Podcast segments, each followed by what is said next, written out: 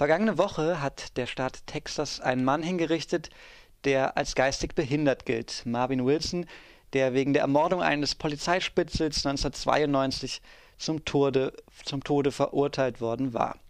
Und äh, eigentlich hatte der Supreme Court in den USA 2002 entschieden, dass Menschen mit geistiger Behinderung nicht mehr hingerichtet werden dürfen. Wie kommt dann so ein Urteil zustande? Das haben wir gefragt. Sumit Bhatta Sharia von Amnesty International Deutschland, der USA-Experte ist und der uns im Interview zur Verfügung stand. Der Supreme Court in den USA hat 2002 die Hinrichtung geistiger Behinderter untersagt. Warum ist dann ein solches Urteil wie jetzt im Fall Marvin Wilson dennoch möglich? Das Problem ist, dass der Supreme Court 2002 ähm, in seiner Entscheidung äh, Atkins gegen Virginia entschieden hat, mhm dass ähm, Menschen mit geistiger Behinderung nicht hingerichtet werden dürfen. Mhm. Er hat allerdings die Definition, was eine geistige Behinderung ist, verhältnismäßig vage gelassen. Mhm. Als ähm, äh, Anhaltspunkt gilt ein IQ von unter 70. Allerdings ist es so, dass äh, da durchaus ein Interpretationsspielraum bleibt und es ist auch so, dass in den Intelligenztests durchaus eine Bandbreite ist. Mhm.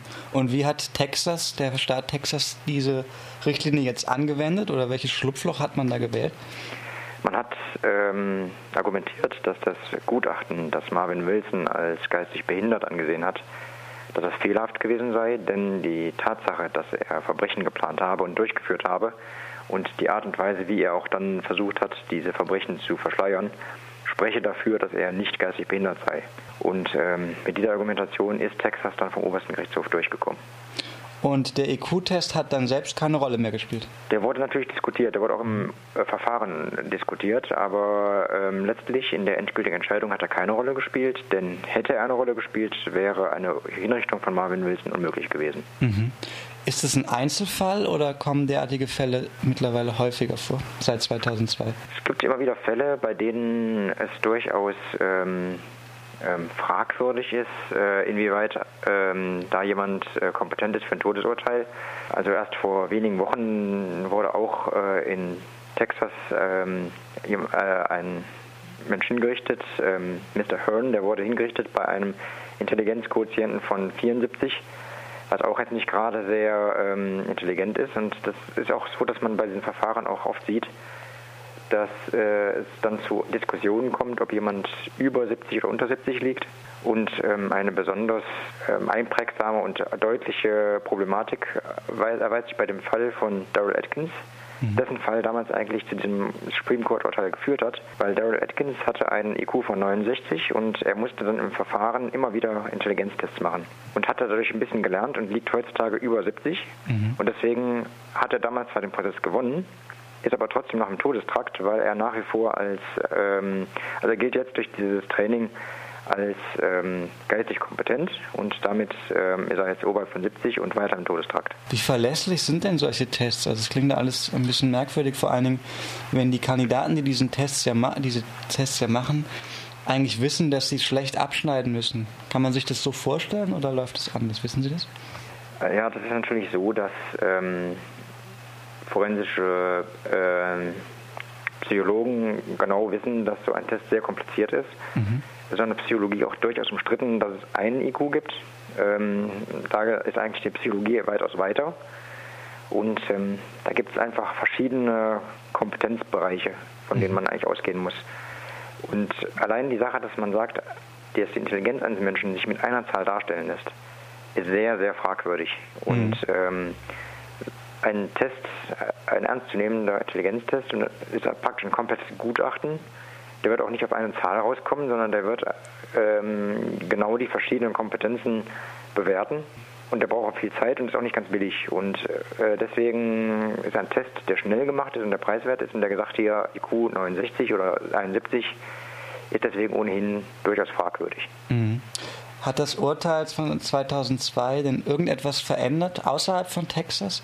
Oder ist das im Prinzip in den ganzen USA so, dass jedes Land für sich äh, ja, die Fälle sich so zurechtbiegt, dass die, dieses Gesetz gar nicht zur Anwendung kommt? Ja, grundsätzlich ist natürlich dieses Urteil trotzdem positiv zu werten, mhm. weil überhaupt über dieses Thema gesprochen wird. Mhm. Vorher war das so, dass ähm, man eigentlich Leute hingerichtet hat, man hat nicht gefragt, ob die geistig zurückgeblieben sind. Mhm. Schätzungen gehen ja davon aus, dass möglicherweise bis zu einem Drittel der Todestraktinsassen ähm, möglicherweise geistig behindert sind. Und die Frage, die wurde vorher gar nicht gestellt. Jetzt wird sie gestellt. Und ähm, leider führt das jetzt zu, zu diesen unwürdigen Diskussionen. Mhm. Aber grundsätzlich ist das Urteil in der Summe eher positiv. Wir bedauern natürlich, dass man jetzt ähm, ein schlechtes Exempel statuiert hat indem man einfach einen Menschen hingerichtet hat, trotz eines gegenteiligen Gutachtens. Mhm. Wissen Sie da was über Reaktionen aus Texas oder auch aus den USA, wie man dieses Urteil bewertet hat? Gab es da auch einen Aufschrei in der Öffentlichkeit, wie es hier zumindest ansatzweise der Fall war? Naja, in Texas ist die Zustimmung zur Todesstrafe sehr, sehr hoch. Und mhm. äh, in der amerikanischen Antitodesstrafenszene ist natürlich da eine sehr große Empörung über das Urteil. Insgesamt allerdings ist es so, dass in der amerikanischen Presse eine Vollstreckung eines Todesurteils keine Meldung mehr ist oder keine große Meldung. Mhm. Und ähm, dementsprechend ist es auch wichtig, dass ähm, solche Urteile auch stärker in die Öffentlichkeit kommen, weil mit Sicherheit eine Mehrheit der Amerikaner nicht dafür ist, dass solche Leute hingerichtet werden. Vielleicht ganz grundsätzlich, äh, es ist ja auch, gab ja auch ein anderes Urteil, zum Beispiel, dass keine äh, Jugendlichen bzw. Minderjährigen hingerichtet mehr werden dürfen. Gibt es da eine Veränderung in den USA? Täuscht dieser Eindruck? Es gibt Veränderungen und äh, es ist durchaus eine positive Veränderung. Mhm. Zum einen, die beiden von Ihnen genannten Urteile schränken ein, wer überhaupt noch hingerichtet werden darf. Mhm. Zum anderen ist es auch so, dass die Anzahl der Verurteilungen dramatisch abgenommen hat. So vor 10, 15 Jahren hatten wir pro Jahr ungefähr 300 Todesurteile, die ähm, verhängt worden sind. Mhm. Heutzutage sind es um die 100. Mhm. Das heißt also auch in der amerikanischen Justiz ähm, setzt sich langsam die Sicht durch, dass die Todesstrafe, so wie sie durchgeführt wird, sicherlich nicht sinnvoll ist. Ist das ein Erfolg der Anti-Todesstrafen-Kampagnen und Menschen, die sich dort engagieren, oder hat das andere Gründe? Auch. Ähm, es ist so, dass ähm, natürlich ähm, durch die Öffentlichkeitskampagnen nicht mehr zu leugnen ist, dass die Todesstrafe nicht funktioniert. Mhm. Da gibt es Studien, die zum Ergebnis kommen, dass 68 Prozent der Todesurteile in der ersten Instanz in späteren Instanzen als fehlerhaft verworfen werden. Also eine sehr, sehr hohe Fehlerrate. Dann ist es so, dass wir bis zum heutigen Tag ungefähr 140 Freilassungen haben auf ungefähr 1300 Hinrichtungen. Das heißt, auch da eine Fehlerrate von über 10 Prozent, selbst bei Leuten, die also schon lange im Todestrakt saßen. Mhm. Und last but not least ähm, ist es auch so, dass die Todesstrafe zu teuer ist. Viele Bundesstaaten haben mittlerweile abgeschafft, und zwar einfach deswegen, weil die Vollstreckung der Todesstrafe unglaublich teuer ist. Vielleicht zum Abschluss, wenn man sich die Opfer nochmal anschaut, und in Deutschland ist es ja irgendwie auch recht unvorstellbar, aber dass dort viele Angehörige sagen, dass sie da eine Genugtuung empfinden, teilweise auch bei Hinrichtungen anwesend sind. Können Sie das ein Stück weit nachempfinden? Dazu muss man natürlich sagen, dass ähm, die Opferfamilien, die haben natürlich auch einen Angehörigen verloren. Mhm. Und ähm, man darf natürlich jetzt die Angehörigen nicht verurteilen, wenn äh, die da auch ähm, letztlich Rachegefühle verspüren. Entscheidend ist an der Stelle, dass der Staat sich diese Rachegefühle nicht zu eigen macht. Bei Angehörigen, da würde ich also prinzipiell sagen, die haben einen furchtbaren Verlust durch ein Verbrechen äh, erlitten und ähm, das wünscht man natürlich keinem. Man möchte auch selber nicht, dass irgendein Familienmitglied äh, ermordet wird. Und ähm, dass man den Mörder dann nicht mehr unbedingt äh, sehr mag, das ist auch nachvollziehbar. Nur entscheidend ist, dass man den Rachegelüsten, die ich persönlich menschlich nachvollziehbar finde, dass man denen auf staatlicher Ebene nicht nachgibt.